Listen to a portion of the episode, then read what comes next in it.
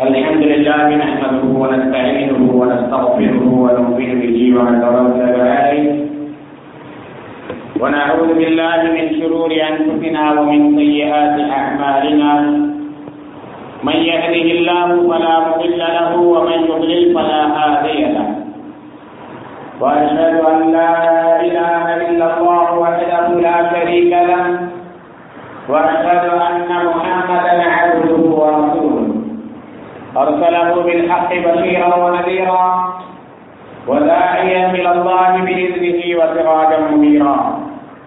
اللهم صل على محمد وعلى آل محمد كما صليت على إبراهيم وعلى آل إبراهيم إنك حميد مجيد. اللهم بارك على محمد وعلى آل محمد كما باركت على إبراهيم وعلى آل إبراهيم إنك حميد مجيد. أما بعد فإن خير الحديث كتاب الله وخير الهدي هدي محمد صلى الله عليه وسلم وشر الأمور محدثاتها وكل محدثة بدعة وكل بدعة ضلالة وكل ضلالة في النار. فأعوذ بالله من الشيطان الرجيم. ولله على الناس حج البيت من استطاع إليه سبيلا. ومن كفر فإن الله غني عن العالمين. قال رسول الله صلى الله عليه وسلم من حج فلم يغفر ولم يفسق رجع كيوم ولدته أمه. رب اشرح لي صدري ويسر لي امري واحلل عقدة من لساني يفقه قولي அளவற்ற அருளாளரும் நிகழற்ற அன்புடையோடும் ஆகிய ஏக இறைவன் அல்லாஹின் திருப்பெயரால் ஆரம்பம் செய்கின்றேன் கண்ணியத்திற்குரிய அல்லாஹ் நல்லடியார்களே அன்பிற்கினிய சகோதர சகோதரிகளே அன்பு தாய்மார்களே அல்லாஹினுடைய மாபெரும் கிருமையால் புனிதமிக்க இந்த ஜுமாவினுடைய தினத்திலே அல்லாஹினுடைய இந்த பள்ளியிலே நாம் அனைவரும் ஜுமாவினுடைய கடமையை நிறைவேற்றுவதற்காக ஒன்று கூடியிருக்கின்றோம் அல்ஹம்துலில்லா. கண்ணியத்திற்குரிய சகோதர சகோதரிகளே இன்னும் சில தினங்களிலே இஸ்லாமிய இஸ்லாத்தினுடைய கடமைகளில் ஒன்றான ஹஜ் ஆரம்பமாக உள்ளது. நபிகள் நாயகர் சொல்லமாக அழகி வசல்லம் அவர்கள் கூறுகின்றார்கள் புனியல் இஸ்லாம் கருத்தில் இஸ்லாம் ஐந்து தூண்களின் மீது நிறுவப்பட்டு இருக்கின்றார் ஷஹாதத்தி அல்லா இலாஹ இல்லல்லாஹ். வண்ண முகம்மது ரசூலுல்லா முதலாவதாக வணக்கத்திற்குரியவர் அல்லாவை தவிர வேறு யாரும் இல்லை. முகமது சொல்லல்லாஹு அலைஹி வஸல்லம் அவர்கள் அல்லாஹினுடைய தூதர் என்று சாட்சி கூறுவது இரண்டாவதாக இகாமில் பல தொழுகையை நிலைநாட்டுவது மூன்றாவதாக வைசாயின் ஜக்கா ஜக்காத்தை கொடுப்பது. நான்காவதாக வல் ஹஜ் ஹஜ் செய்வது ஐந்தாவதாக சௌமி ரமதான் ரமதானுடைய மாதத்திலே நோன்பு நோற்பது. சில அறிவிப்புகளிலே ரமதான் உடைய நோன்பு நோற்பது முந்தையும் ஹஜ்ஜினுடைய கடமை இறுதியாகவும் வந்திருக்கின்றது. ஆக இந்த ஐந்து தூண்களின் மீதுதான் இஸ்லாம் நிறுவப்பட்டிருக்கின்றது. அதில் ஒன்று ஹஜ். அல்லாஹ் சுப்ஹானஹு குரானிலே கூறுகின்றான் வலில்லாஹி அலன்னாசி ஹிஜ்ஜுல் பைத்தி மன் இஸ்ததாஅ இலைஹி சபீலா யார் அல்லாஹ்வினுடைய புனிதமான ஆலயமான கஅபத்துல்லாஹ்வை சென்று வருவதற்கான சக்தி பெற்றிருக்கிறார்களோ அவர்கள் அந்த ஆலயத்தை ஹஜ் செய்வது அவர்களின் மீது கட்டாய கடமையாக்கப்பட்டிருக்கின்றது யாருக்காக அல்லாஹிற்காக வலில்லாஹி அலன்னாசி அல்லாவிற்காக மனிதர்களின் மீது கடமையாக்கப்பட்டிருக்கின்றது. ஹெஜ்ஜுல் பை அல்லாஹினுடைய ஆலயத்தை ஹஜ் செய்வது. மனித இலைஹி சபீலா. யார் அங்கு அங்கு அதுவரை சென்று வரக்கூடிய சக்தியை பெற்றிருக்கின்றார்களோ? ஒமன் சஃபர ஃபஇன்னல்லாஹ கனியுன் அனில் ஆலமீன் எவர்கள் வசதி இருந்தும் சென்று வருவதற்கான உடல் வலிமையும் அதே போன்று பொருளாதார தேவைகளும் அவனுடைய பொருளாதார நிலையும் இருந்தும் கூட ஹஜ் செய்வதற்காக செய்யவில்லையோ அவன் அந்த கடமையை மறுக்கக்கூடியவனாக ஆகின்றான். யார் மறுக்கின்றானோ அல்லாஹ் அவனை விட்டும் தேவையற்றவனாக இருக்கின்றான். ஆக அல்லாஹ் அகிலத்தார் இறைவனான அல்லாஹ் அவனுடைய ஆலயத்தை ஹஜ் செய்வதை சக்தி பெற்றவர்களின் மீது கடமையாக ஆகியிருக்கின்றான் அல்லாஹினுடைய ஆலயத்தை ஹஜ் செய்வதனுடைய சிறப்பு ஏராளமாக இருக்கின்றது. இப்ராஹிம் அலை இஸ்லாம் அவர்கள் எப்பொழுது காபத்துல்லாவை உயர்த்தி கட்டினார்கள் மீண்டும் அதனை கட்டினார்களோ அப்பொழுதிருந்து அல்லாவின் தூதர் சமன்பாக அனைவரும் அவர்கள் தூதராக வரும் வரை பிறகு நபிசல்லாஹு அவர்கள் தூதராக வந்ததிலிருந்து இன்று வரை இந்த ஹஜ்ஜினுடைய வழக்கம் இருந்து கொண்டே இருக்கின்றது மக்கள் ஹஜ் செய்து கொண்டே இருக்கின்றார்கள். அல்லாஹ் இப்ராஹிம் அலி இஸ்லாம் அவர்களுக்கு கற்றல் இருக்கின்றான். வாசின் பின்னாசி ஹஜ். நபியே இப்ராஹிமே நீங்கள் மக்களுக்கு ஹஜ்ஜிற்கான அழைப்பை கொடுங்கள். எங்கே நின்று கொண்டு எந்த காலகட்டத்திலே இன்று இருக்கக்கூடிய வசதிகள் அந்த காலகட்டத்திலே இல்லை. இன்று இருக்கக்கூடிய தொலை தொடர்புகள் அந்த காலத்திலே இல்லை. சமூக வலைதளங்கள் அந்த காலத்திலே இல்லை. தன்னுடைய சத்தத்தை உயர்த்தி மக்களுக்கு காட்டுவதற்காக மைக் போன்ற கருவிகள் அந்த நேரத்திலே இல்லை. டெலிவிஷனோ ரேடியோக்களோ எவ்வளவோ அல்லது வேறு எந்த விதமான வசதி வாய்ப்புகளும் இல்லாத நேரத்திலே அல்லாஹ் கட்டளிருக்கின்றான் வ தஆலா ஹஜ். நபியே இப்ராஹிமே நீங்கள் மக்களுக்கு ஹஜ்ஜிற்கான அழைப்பை கொடுங்கள் அறிவிப்பை செய்யுங்கள். அதுவும் எப்படிப்பட்ட இடத்திலே குறுகிய மக்கள் தொகை இருக்கக்கூடிய இடம் இப்ராஹிம் அலி இஸ்லாம் அவர்கள் ஹாஜரா அம்மியார் அவர்களையும் இஸ்மாயில் அலி வசலாம் அவர்களையும் அந்த இடத்திலே விட்டு செல்லும் பொழுது அவர்கள் இருவரை தவிர வேறு யாருமே இல்லை. அதற்கடுத்து சிறிய அளவில் தான் மக்கள் அங்கே வசித்துக் கொண்டு இருந்தார்கள். அப்படி இருக்கும் பொழுது அல்லாஹ் சுபஹான வ தஆலா நீங்கள் ஹஜ்ஜிற்கான அறிவிப்பை செய்யுங்கள். யாவெல்லாம் யாருமே இல்லாத எப்படி நாம் அறிவிப்பு செய்வது என்று கேட்கவில்லை அறிவிப்பு செய்வது உங்களுடைய வேலை. மக்களை கொண்டு வருவது என்னுடைய வேலை என்று அல்லாஹ் எடுத்து சொன்னான். ஆக அறிவிப்பு செய்தார்கள். இன்று வரைக்கும் இனி தியாகத் நாள் வரைக்கும் மக்கள் அச்சு செய்வதற்காக அங்கு சென்று கொண்டே இருப்பார்கள். ஆக அல்லாஹ் இந்த ஹஜ்ஜை இப்ராஹிம் அலி இஸ்லாம் அவர்களுடைய காலத்திலிருந்தே கடமையாக ஆக்கினார். இன்று வரை இந்த ஹஜ் கடமையாக இருக்கின்றது. யாரெல்லாம் அதற்கு தத்து வச்சிருக்கின்றார்களோ அவர்களை மீது யாருக்கெல்லாம் ஹஜ் கடமை? நபிகள் நாயகன் ஸல்லல்லாஹு அலைஹி அவர்கள் நபியாக ஆகுவதற்கு முன்னால் இறை மறுப்பாளர்களும் அல்லாவிற்கு இணை வைக்கக்கூடிய மக்களும் கூட ஹஜ் செய்து கொண்டிருந்தார்கள். இன்று எப்படி ஆண்டிகள் மினாவிலே தங்குகின்றார்களோ அரபாவிலே தங்குகின்றார்களோ முத்தரிப்பாவிலே தங்குகின்றார்களோ அதே போன்று அன்றைய காலகட்டத்திலும் அந்த இடங்களிலெல்லாம் அல்லாவிற்கு இணை வைக்கக்கூடிய மக்களும் கூட தங்கிக் கொண்டிருந்தார்கள் என்பதை வரலாற்றிலே அதிகங்களிலே நாம் பார்க்கின்றோம். ஆக ஹஜ் என்பது அந்த காலத்திலும் இறை மறுப்பாளர்களும் செய்தார்கள். ஆனால் இந்த காலத்திலே நபிகள் நாயகம் சொல்லமாக அலைவசம் அவர்களுடைய வருகைக்கு பின்னால் அல்லாஹ் நபிசல்லாஹு அலைவசன் அவர்களுக்கு மக்காவினுடைய வெற்றியை கொடுத்ததற்கு பின்னால் யார் ஹஜ் செய்ய வேண்டும் என்பதை அல்லாஹ் இந்த இடத்திலே எடுத்து சொல்லிவிட்டான் ولا يقربن المسجد الحرام انما المشركون نجس நிச்சயமாக அல்லாவிற்கு இணை வைக்கக்கூடிய மக்கள் படைத்த இறைவன் அல்லாவை விட்டுவிட்டு அவனுடைய படைப்புகளை வணங்கக்கூடிய மக்கள் அசுத்தமானவர்கள். ஆகவே அவர்கள் இந்த வருடத்திற்கு பிறகு அல்லாவினுடைய புனிதமான ஆலயத்தை எந்த ஆலயம் அல்லாஹ் ஒருவனை மட்டுமே வணங்குவதற்காக கட்டப்பட்டதோ எந்த ஆலயத்தின் மூலமாக கௌரவை நிலைநாட்டப்பட்டதோ ஏழை இறை கொள்கை நிலைநாட்டப்பட்டதோ எந்த ஆலயம் அல்லாவை வணங்குவதற்காக கட்டப்பட்ட பிறகு அதிலே முன்னூற்றி அறுபது நிலைகளை வைத்து இந்த மக்கள் வணங்கிக் கொண்டிருந்தார்களோ இப்படிப்பட்ட மக்கள் அல்லாவின் மீது நம்பிக்கை இல்லாத மக்கள் அல்லாவை ஒதுக்கக்கூடிய மக்கள்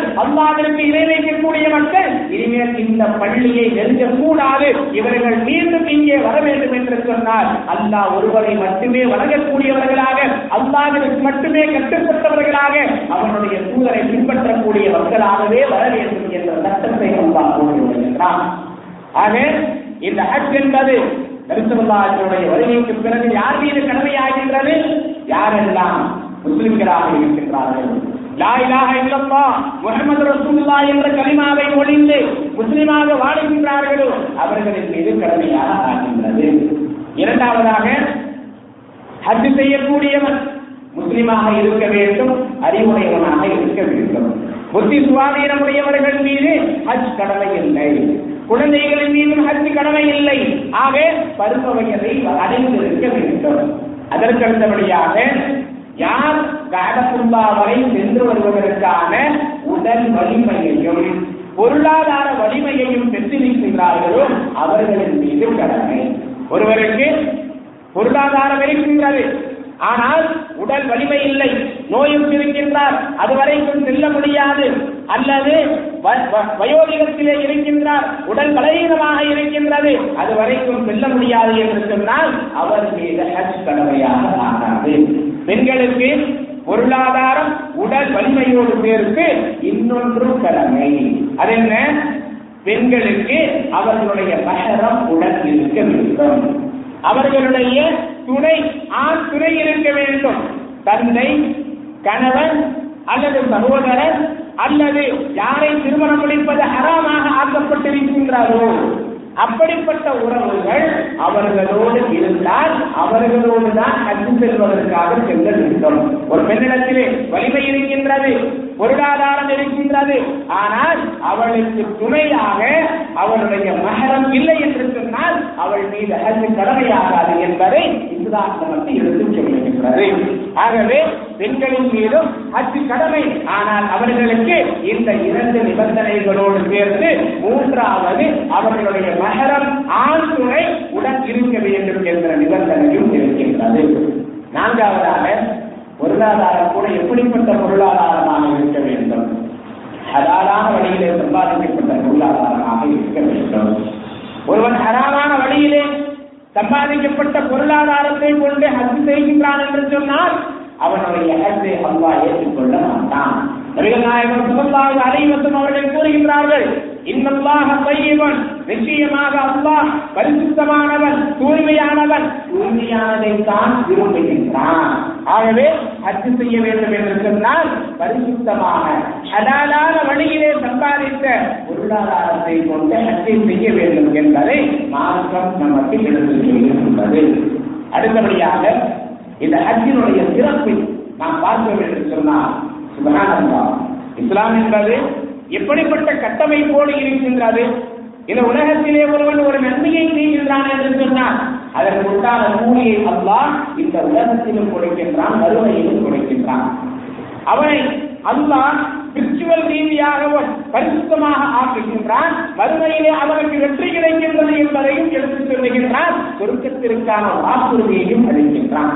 ஹஜ்ஜிற்கும் இருக்கும் இதே போன்றுதான் ஏராளமான நன்மைகளை அல்லாவும் அல்லாவினுடைய தூதர் சதல்லாவும் அடைவதும் அவர்கள் நமக்கு சொல்லுகின்றார்கள் இந்த ஹஜ் என்பது இஸ்லாமிலே மிக சிறந்த அமல்களில் ஒன்று. ஹஜ் என்பது என்ன? இந்த மார்க்கத்திலே மிக சிறந்த அமல்களில் ஒன்று. அபூ ஹுரைரா ரலியல்லாஹு அவர்கள் அறிவிக்கின்றார்கள். அல்லாவின் தூதர் ஸல்லல்லாஹு அனைவருக்கும் வஸல்லம் அவர்களிடத்திலே ஒருமுறை கேள்வி கேட்கப்படுகின்றது. ஐயுல் அம ஐயுல் அமல் அஃபல் அல்லாஹ்வின் தூதர் ஸல்லல்லாஹு அலைஹி வஸல்லம் அவர்களே மிக சிறந்த அமல் என்ன? இஸ்லாமிலே மிக சிறந்த அமல் என்ன? அல்லாஹ்வின் தூதர் ஸல்லல்லாஹு அலைஹி வஸல்லம் கூறினார்கள் ஈமான் பில்லாஹி வ ரசூலிஹி. அல்லாஹ்வின் மீதும் அவனுடைய தூதரின் மீதும் நம்பிக்கை கொள்வது ஈமான் கொள்வது. செய்த சும்மா மாதம் அதற்கு அடுத்து என்ன என்று மீண்டும் கேள்வி கேட்கப்படுகின்றது. நபிசல்லாஹு கூறுகின்றார்கள் அது ஜிஹாது ஃபீ பாதையிலே போரிடுவது அல்லாவின் பாதையிலே போராடுவது இதுவும் சிறந்த அமல்களில் ஒன்று. மூன்றாவதாக செய்யல தும்பமாதா அல்லாவின் தூதர் சொல்வார்களே பிறகு எது சிறந்த அமல் என்று கேட்கும் பொழுது நபிசல்லாஹு அவர்கள் கூறுகின்றார்கள் ஏற்றுக்கொள்ளப்பட்ட ஹஜ். ஏற்றுக்கொள்ளப்பட்ட ஹஜ். ஆக அல்லாவின் தூதர் ஸல்லல்லாஹு அலைஹி அவர்கள் இஸ்லாமிலே இது சிறந்த அகல் என்று சொல்லியிருந்தார்கள். புகாரி மற்றும் முஸ்லிமிலே இந்த ஹதீம் இடம்பெறுகின்றது. அதே போன்று ஹஜ் என்பது ஜிஹாதிற்கு சமமான நன்மையை கொடுக்கின்றது என்பதையும் நபிசல்லாஹு அவர்கள் கூறுகின்றார்கள். அந்த நேரத்திலே அல்லாவினுடைய மார்க்கத்தை நபிகள் நாயகம் ஸல்லல்லாஹு அலைஹி வஸல்லம் அவர்கள் எடுத்து செல்லும் பொழுது அந்த நேரத்திலே தங்களை தற்காத்துக் கொள்வதற்காக நபிசல்லாஹு அவர்கள் சில போர்களையும் சந்தித்தார்கள். அந்த நேரத்திலே இஸ்லாமிய சமுதாயத்தை பாதுகாப்பதற்காக சில போர்களையும் நபிசல்லாஹு அவர்கள் சந்தித்தார்கள். ஆனால் இன்றைய காலகட்டத்திலே குறிப்பாக நம்முடைய நாட்டிலே நாம் அல்லாருடைய மார்க்கத்தை எடுத்துச் செல்லும் பொழுது அந்த நேரத்தில் எப்படி ஜிஹாத் போன்ற போர்கள் நடைபெற்றதோ? அது போன்ற ஒரு சூழலை அல்லாஹ் சுப்ஹானஹு இன்று நமக்கு இங்கே இதுவரைக்கும் வழங்கவில்லை. ஆகவே நபிசல்லாஹு அலைஹிஸ்ஸலாமுடைய ஹதீஸுடைய அடிப்படையிலே மிக சிறந்த ஜிஹாதினுடைய நன்மையை பெற்று தரக்கூடிய ஒரு அமலாக இந்த ஹஜ் இருக்கின்றது என்பதை நாம் விளங்கிக் கொள்ள வேண்டும். நபிசல்லாஹு அலைஹி அவர்களுக்கு அவர்களிடத்தில் அவர்கள் கூறுவதாக ஐஷா ரலியல்லாஹு அன்ஹா அவர்கள் கூறுகின்றார்கள். நபிசல்லாஹுவிடத்திலே ஐஷா ரலியல்லாஹு அன்ஹா அவர்கள் கேட்கின்றார்கள் யார் ரசூலல்லாஹ் நரல் ஜிஹாத அஃதல் அமல் அல்லாஹ்வின் தூதர் ஸல்லல்லாஹு அலைஹி அவர்களே ஜிஹாதை அல்லாவின் பாதையிலே போரிடுவதை அல்லாவின் பாதையிலே போராடுவதை நாங்கள் சிறந்த அமலாக பார்க்கின்றோம். அப்பலா முஜாஹித் நாங்கள் போர் செய்ய வேண்டாமா? கூறுகின்றார்கள் லா இல்லை. லாக்கின் அப்பவல் ஜிஹாத் மிக சிறந்த ஜிஹாத் என்ன தெரியுமா? அல்லாவின் பாதையிலே போரிடுவது என்ன தெரியுமா? ஹஜ்ஜும் மப்ரூர் ஏற்றுக்கொள்ளப்பட்ட ஹஜ் என்று சொல்லுகின்றார்கள். இந்த ஹதீஸ் புகாரியிலே சொல்லப்படுகின்றது மற்றொரு அறிவிப்பிலே ஆயிஷா ரலியல்லாஹு அன்ஹா அவர்கள் அறிவிப்பதாக வருகின்றது. கொண்டு யா ரசூலல்லாஹ் அலா நபுது வனுஜாஹித நாயக்கும் அல்லாஹ்வின் தூதர் ஸல்லல்லாஹு அலைஹி அவர்களே நாங்கள் உங்களோடு சேர்ந்து அல்லாஹ்வின் பாதையிலே போரிடுவதற்காக வர வேண்டாமா என்று கேட்கும் பொழுது நபி ஸல்லல்லாஹு அவர்கள் கூறுகின்றார்கள். லாக்கின் அஹ்சனல் ஜிஹாதி வ அஜ்மலஹு அல் ஹஜ் ஹஜ்ஜுல் மிக சிறந்த அழகிய ஜிஹாது தெரியுமா மிக சிறந்த அழகிய ஜிஹாது தெரியுமா அல் ஹஜ் ஹஜ் தான் ஹஜ்ஜுல் மப்ரூர் ஏற்றுக்கொள்ளப்பட்ட ஹஜ் فقالت عائشة عائشة رضي الله عنها அவர்கள் கூறுகின்றார்கள் ولا أدع الحج بعد إن سمعت هذا من رسول الله صلى الله عليه وسلم அல்லாவின் தூதர் ஸல்லல்லாஹு அலைஹி அவர்கள் இதனை சொன்ன பிறகு நான் ஹஜ்ஜை விடவே இல்லை. நான் ஹஜ் செய்து கொண்டே இருந்தேன் என்று ஒவ்வொரு வருடமும் ஹஜ் செய்து கொண்டிருந்தேன் என்று ஆயிஷா ரவி அன்ஹா அவர்கள் அறிவிக்கிறார்கள். இந்த ஹரீம் புகாரிலே இடம்பெறுகின்றது. அதே போன்று நசையிலே இதே போன்ற ஒரு ஹரீம் வருகின்றது. ஆயிஷா ரவி அன்ஹா அவர்கள் அறிவிக்கின்றார்கள் குல்து யா ரசூலல்லாஹ். அலா நகுல். ஃபர்ஜானில் மேன் அல்லாஹ்வின் தூதர் ஸல்லல்லாஹு அலைஹி அவர்களே நாங்களும் எங்களுடைய வீடுகளில் இருந்து புறப்பட்டு உங்களோடு போர் செய்ய வேண்டாமா فإني لا أرى عملا في القرآن أفضل من الجهاد ஏனென்றால் குர்ஆனிலே ஜிஹாதை விட சிறந்த அமலாக நான் எதனையும் பார்க்கவில்லை என்று ஆயிஷா ரலியல்லாஹு அன்ஹா அவர்கள் சொல்லும் பொழுது நபி ஸல்லல்லாஹு அலைஹி அவர்கள் கூறுகிறார்கள் லா இல்லை ولكن أحسن الجهاد وأجمله மிக சிறந்த அழகிய ஜிஹாத் ஹஜ்ஜும் கை அல்லாஹ்வினுடைய ஆலயத்தை ஹஜ் செய்வது ஹஜ்ஜும் மபரூர் ஏற்றுக்கொள்ளப்பட்ட ஹஜ் என்று நபிசுல்லாஹு அவர்கள் கூறுகிறார்கள் ஜிஹாத் என்பது ஒரு தேவைக்காக செய்யக்கூடியது. அதற்கான சந்தர்ப்பங்கள் சூழ்நிலைகள் அனைத்துமே ஏற்பட வேண்டும். அப்பொழுதுதான் ஜிஹாத் செய்ய முடியும். அப்பொழுதுதான் போர் செய்ய முடியும். ஆனால் ஹஜ் என்பது அப்படி அல்ல. ஒவ்வொரு ஆண்மையிலும் முஸ்லிம்களின் மீது அதற்கான சக்தி பெற்றவர்களின் மீது கடமையாக ஆகின்றது ஆகவே அவர்கள் கூறுகின்றார்கள் யாரை விட சிறந்த அமல் ஏற்றுக்கொள்ளப்பட்ட ஹஜ் என்று நபிசல்லாஹு அவர்கள் இங்கே எழுதி சொல்லியிருந்தார்கள் அடுத்து இந்த ஹஜ்ஜிற்கான நன்மை என்ன? நபிகள் நாயகம் சிலம்பாயகம் அவர்கள் கூறுகின்றார்கள் ஹஜ்ஜிற்கான நன்மை சொர்க்கத்தை தவிர வேறு எதுவுமே இல்லை. ஒரு மனிதன் இங்கே மற்ற அமல்களை எடுத்துக்கொண்டோம் என்று சொன்னால் தொழுகை ஒரு மனிதன் உடல் உழைப்பை செய்கின்றான். ஜகாத் பொருளாதாரத்திலிருந்து கொடுக்கின்றான் நோன்பு உடல் உழைப்பு ஏற்படுகின்றது.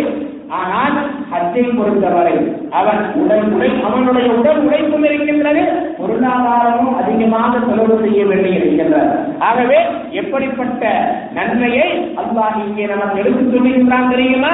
ஏற்றுக்கொள்ளப்பட்ட ஹஜ்ஜிற்கு அல்லாஹிடத்திலே சுருக்கத்தை தவிர எதுவும் கூறியில்லை. நபிகள் நாயகம் சுரபாசி அவர்கள் கூறுவதாக அப்போ உரையினார் ரலியல்லாஹு அவர்கள் அறிவிக்கின்றார்கள் அல்-ஹம்ரதி இலல்-ஹம்ரதி ஒரு ஹம்ராவிலிருந்து இன்னொரு ஹம்ரா வரை. ஒருவர் செய்கின்றார் என்று சொன்னார் ஒரு உம்ரா செய்துவிட்டு மற்றொரு உம்ராவை செய்கின்றார் என்று சொன்னார் அந்த இரண்டிற்கும் இடையிலே அந்த இரண்டு உம்ராக்களுக்கு மத்தியிலே அவர் செய்த பாவங்களை அல்லாஹ் மன்னித்து விடுகின்றான். அது அந்த பாவங்களுக்கு பரிகாரமாக ஆகின்றது. வல் ஹஜ்ஜுல் இன்னும் ஏற்றுக்கொள்ளப்பட்ட ஹஜ் லைஸ இல்ல அல்லது அதற்கு சொர்க்கத்தை தவிர எந்த ஏற்றுக்கொள்ளப்பட்ட ஹஜ்ஜிற்கு அல்லாவிடத்திலே சொர்க்கத்தை தவிர வேறு எந்த கூலியும் இல்லை என்று அவர்கள் சொல்லக்கூடிய அதே புகாரி மற்றும் முஸ்லிமிலே இடம்பெறுகின்றது அதே போன்று ஏற்றுக்கொள்ளப்பட்ட ஹஜ்ஜின் மூலமாக அல்லாஹ் ஒரு மனிதனுடைய எல்லா பாவங்களையும் மன்னித்து விடுகிறான். இன்னபில் அமல்களை எடுத்துக்கொண்டால் அல்லா அதை கொண்டு திருபாவங்களை ஒரு சில பாவங்களை மன்னிப்பதாக வாக்குறுதி அளிக்கின்றான். ஆனால் ஹஜ் என்று வரும் பொழுது எல்லா பாவங்களையும் அல்லாஹ் மன்னித்து விடுகின்றான். நபிசுல்லாஹு அவர்கள் கூறுவதாக அபூ ஹுரைரா அறிவிக்கின்றார்கள். சமயத்து ரசூலுல்லாஹி ஸல்லல்லாஹு அலைஹி கூற நான் கேட்டேன். மன் ஏற்படும் வலம் ஏற்படும் யார் ஹஜ் செய்கின்றாரோ அவர் ஹஜ் செய்யும் பொழுது எந்த தீய வார்த்தையையும் பேசவில்லை தீய காரியத்தையும் செய்யவில்லை என்று சொன்னால் ரஜஅ அவர் எப்படி திரும்புவார் தெரியுமா? அன்று அவனுடைய தாய் அவனை பெற்றெடுத்ததை போன்று திரும்புவார். அந்த மனிதன் ஹஜ்ஜில் இருந்து திரும்பும் பொழுது ஏற்றுக்கொள்ளப்பட்ட ஹஜ் அந்த ஹஜ்ஜை செய்து முடித்து விட்டு அவன் திரும்பும் பொழுது எப்படி திரும்புவான்? நெடுந்தவாசன் அவர்கள் கூறுகின்றார்கள் அக்பர். அன்று பிறந்த குழந்தையை போன்ற அவன் திரும்புவான். ஒரு குழந்தை இன்று பிறக்கின்றது என்று சொன்னால் அந்த குழந்தையின் மீது எந்த விதமான பாவமும் தீமையும் இருக்காது. அந்த அளவிற்கு அவன் விர்ச்சுவல் ரீதியாக அவன் பரிசுத்தமானவனாக திரும்புகின்றான் என்று நடுத்தரமாக அறிவுறுத்தல் அவர்கள் கூறுகின்றார்கள். அதே போன்று ஹஜ்ஜையும் உம்ராவையும் மீண்டும் மீண்டும் செய்வதற்கு மார்க்கத்திலே தடை இல்லை. யாரேனும் அல்லாஹ் அவர்களுக்கு வசதி கொடுத்திருக்க ஹஜ்ஜையும் உம்ராவையும் மீண்டும் மீண்டும் செய்தார்கள் என்று சொன்னால் பிறர் எதற்காக இவ்வளவு உண்டாவை செய்ய வேண்டும்? எதற்காக இவ்வளவு ஹஜ்ஜை செய்ய வேண்டும் என்ற கேள்விகளை கேட்பதை நாம் பார்க்கின்றோம். அவர்களுடைய காலத்திலே அல்லாவின் தூதர் அனைவர்கள் அவர்கள் நாங்கள் உம்ராக்களை செய்தார்கள் என்று நாம் அறிவிப்புகளிலே பார்க்கின்றோம். நபிசல்லாஹு அவர்கள் மரணிப்பதற்கு முன்னால் ஹஜ் செய்தார்கள் ஒரே ஒரு ஹஜ். ஆனால் சகாபாக்கள் அதை விட அதிகமாக ஹஜ்ஜை செய்திருக்கின்றார்கள். பல ஹஜ்ஜுக்களை செய்திருக்கின்றார்கள் என்பதை நாம் பார்க்கின்றோம். ஆகவே அல்லாஹ் அவர்களுக்கு வசதியை கொடுத்திருந்தான் என்று சொன்னால் அவர்கள் பல அம்ராக்களையோ ஹஜ்ஜுக்களையோ செய்வது அவர்களுக்கு தடை செய்யப்பட்டது அல்ல. ஆனால் கடமை என்பது ஒரு முறை ஹஜ் செய்வதுதான். அல்லாவின் தூதர் ஸல்லல்லாஹு அவர்கள் ஹஜ் கடமையாக்கப்பட்டிருக்கின்றது என்று சொல்லும் பொழுது ஒருவர் எழுகின்றார் கேள்வி எழுகின்றார் யார் ரசூலல்லாஹ் அப்படி சொல்லி ஒவ்வொரு வருடத்திலும் ஹஜ் செய்ய வேண்டுமா? எப்படி ஒவ்வொரு வருடமும் சக்காத் கொடுக்க வேண்டுமோ? ஒவ்வொரு வருடமும் நோன்பு நோக்க வேண்டுமோ? அதுபோன்று ஒவ்வொரு வருடமும் ஹஜ் செய்ய வேண்டுமா என்று கேட்கும் பொழுது அவர்கள் கூறுகின்றார்கள் நான் ஆம் என்று சொல்லிவிட்டால் கடமையாக ஆகிவிடும் உங்களுக்கு சிரமமாக ஆகிவிடும். ஆகவே வாழ்நாளில் ஒருமுறை ஆம் என்று பதிலளிக்கின்றார்கள் வாழ்நாளில் ஒருமுறை அச்சு செய்வது கட்டாய கடமை வசதி இருப்பவர்களுக்கு அதை விட அதிகமாக செய்கின்றார்கள் என்று சொன்னால் மார்க்கத்தில் அது தடுக்கப்பட்டதல்ல. மாறாக அதை கொண்ட அல்லாஹ் அவர்களுடைய பாவங்களை மன்னிக்கின்றான் நடுந்தலாக அலைவசம் அவர்கள் கூறுகின்றார்கள் தாவியாக ஹஜ்ஜையும் உம்ராவையும் நீங்கள் தொடர்ந்து செய்யுங்கள். வசதி இருந்தால் நீங்கள் தொடர்ந்து செய்யுங்கள். பைனல் முசாபஹத பைனாகுமா தன் திருக்கம் ஏனென்றால் நீங்கள் தொடர்ந்து ஹஜ்ஜையும் உம்ராவையும் செய்யும் பொழுது அது உங்களுடைய ஏழ்மையையும் பாவங்களையும் போக்கிவிடும். கமா என்பில் தீவிர ஹதீஸ். எப்படி இரும்பிலிருந்து துரு நீக்கப்படுகின்றது. அதுபோன்று உங்களுடைய பாவங்கள் நீங்கிவிடும் என்று அந்தவாக சொல்லக்கூடிய ஹதீஸ் திருமதியிலும் இப்னு மாதாவிலும் இடம்பெற்று இருக்கின்றது அதே போன்று யார் ஹஜ் செய்வதற்காக இம்ரான் செய்வதற்காக செல்லுகின்றாரோ அவர் அல்லாஹினுடைய விருந்தாளியாக இருக்கின்றார். அல்லாஹ் அவரை கண்ணியப்படுத்துகின்றான். எவ்வளவு இருக்கின்றது நம்முடைய வீட்டிற்கு ஒரு விருந்தாளி வந்துவிட்டால் இந்த அளவிற்கு நாம் அவர்களை கண்ணியப்படுத்துகின்றோம். அவர்களுக்கு உணவு வழங்குவதிலிருந்து பேசுவதிலிருந்து எல்லா விஷயங்களிலும் அவர்களை கண்ணியப்படுத்த வேண்டும் என்று விரும்புகின்றோம். ஒரு விருந்தாளி ஒருவருடைய வீட்டிற்கு சென்று சரியான முறையிலே கவனிக்கப்படவில்லை என்று சொன்னால் கோபம் ஒன்று அவர்கள் என்னிடத்தில் சரியாக பேசக்கூட இல்லை என்று அவர்கள் போதப்படக்கூடியது எல்லாம் பார்க்கின்றோம் ஆக விருந்தினர் என்று வரும்பொழுது அவர்களை கண்ணியப்படுத்துவது ஈமானுடைய அம்சம் என்று இஸ்லாம் சொல்லுகின்றது. ஹஜ்ஜிற்கு செல்லக்கூடியவர்கள் அல்லாஹினுடைய விருந்தாளிகளாக இருக்கின்றார்கள். அப்துல்லா உமர் அலி அல்லாஹ் அவர்கள் அறிவிக்கின்றார். உமர் அலி அல்லாஹ் அன்று அவர்கள் அறிவிக்கின்றார்கள் அல் வாஹின் ஃபீ சபீலில்லாஹி வல் ஹால் வல் முஅத்தமிர் வஸ்துல்லாஹ் அல்லாவின் பாதையிலே போர் புரியக்கூடியவர் அதே போன்று ஹஜ் செய்யக்கூடியவர் உம்ரா செய்யக்கூடியவர் இவர்கள் அனைவரும் வஸ்துல்லாஹ் அல்லாஹ்வினுடைய கூட்டத்தார். தஆஹும் ஃபஅஜாபு அல்லாஹ் அவர்களை அழைத்தான். அந்த அழைப்பை இவர்கள் ஏற்றுக்கொண்டார்கள். வஸஅலூஹு ஃபஅஅதாஹும் அவர்கள் அவர்களிடத்திலே கேட்டார்கள். அதை அல்லாஹ் அவர்களுக்கு கொடுத்திருந்தார் அல்லாவிடத்திலே அவர்கள் துவாரம் செய்தார்கள். அல்லா அவர்களுக்கு கொடுத்து விட்டான் என்று நபிகள் நாயகம் சொல்லுபாஜி அவர்கள் கூறுவதாக இப்னு மாஜா அதே போன்று இப்னு மாஜாவிலே இந்த ஹதீஸ் இடம்பெறுகின்றது மற்றொரு அறிவிப்பிலே இப்னு மாஜாவிலேயே மற்றொரு அறிவிப்பிலே வரும் பொழுது அது சுஜால் வல் உம்மால் ஹாஜிகளும் அமரா செய்பவர்களும் அல்லாவினுடைய கூட்டத்தினராக இருக்கின்றார்கள். என் தயவும் அஜாபகும் அவர்கள் அல்லாஹிடத்திலே துவா செய்தால் அல்லாஹ் அந்த துவாவை ஏற்றுக்கொள்வான். அவர்கள் அல்லாஹிடத்திலே பாவ மன்னிப்பு தேடினால் அவர்களுடைய பாவங்களை அல்லாஹ் மன்னித்து விடுவான் என்று அல்லாஹினுடைய சூழலும் அலைவர்கள் கூறுகிறார்கள் ஆக ஹஜ்ஜத்தில் இந்த அளவிற்கு சிறப்பு இருக்கின்றார் ஹஜ் மற்றும் அமரா செய்வதற்கு மார்க்கத்திலே இந்த அளவிற்கு சிறப்பு இருக்கின்றது. ஹஜ் செய்யக்கூடியவர்கள். அவருடைய ஹஜ் ஏற்றுக்கொள்ளப்பட்ட ஹஜ்ஜாக இருந்தால் அவர்களுக்கு அல்லாஹ் சுப்ஹானஹு வ தஆலா எதுவும் கூட இல்லை என்று சொல்லுகின்றார் அவர்கள் அனைத்து பாவங்களும் மன்னிக்கப்பட்டவர்களாக ஆகின்றார்கள் இந்த அளவிற்கு சிறப்புடைய ஒரு ஹஜ்ஜை ஒரு மனிதன் செய்யவில்லை என்று சொன்னார். இந்த மனி இந்த அளவிற்கு பிறப்புடைய ஹஜ்ஜை ஒரு மனிதன் வசதி இருந்தும் நிறைவேற்றவில்லை என்று சொன்னால் அவன் நிராகரிக்கக்கூடியவனாக. அல்லாஹனுடைய கட்டளையை நிராகரிக்கக்கூடியவனாக ஆகிவிடுகின்றான்.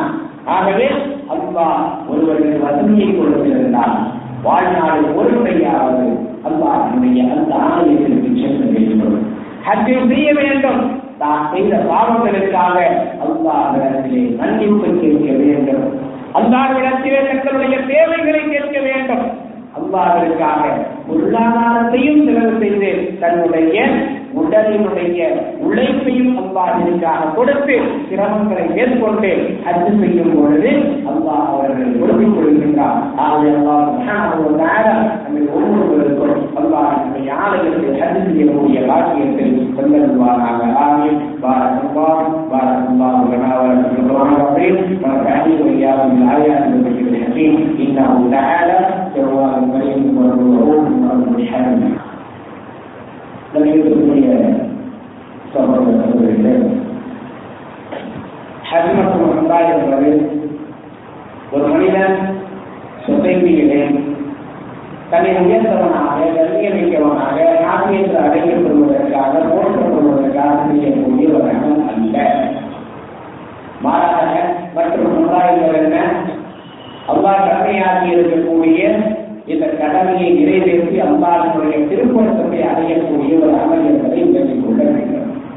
ஆகவேதான் ஹஜ்ஜை பற்றி அல்லாஹ் சொல்லப்படுவது கூறுகின்றான் வலில்லாஹி அலன்னாசி இன்றுள்ளது அல்லாவிற்காக அல்லாவினுடைய ஆலயத்தை ஹஜ் செய்வது யார் அதற்கு சக்தி பெற்றிருக்கிறார்களோ அவர்களின் மீது அந்த மக்களின் மீது கடமையாக இருக்கின்றது என்று அல்லாஹ் சொல்கின்றான் அது முதல் முதலில் அப்பா என்ன சொல்லுகின்றான்?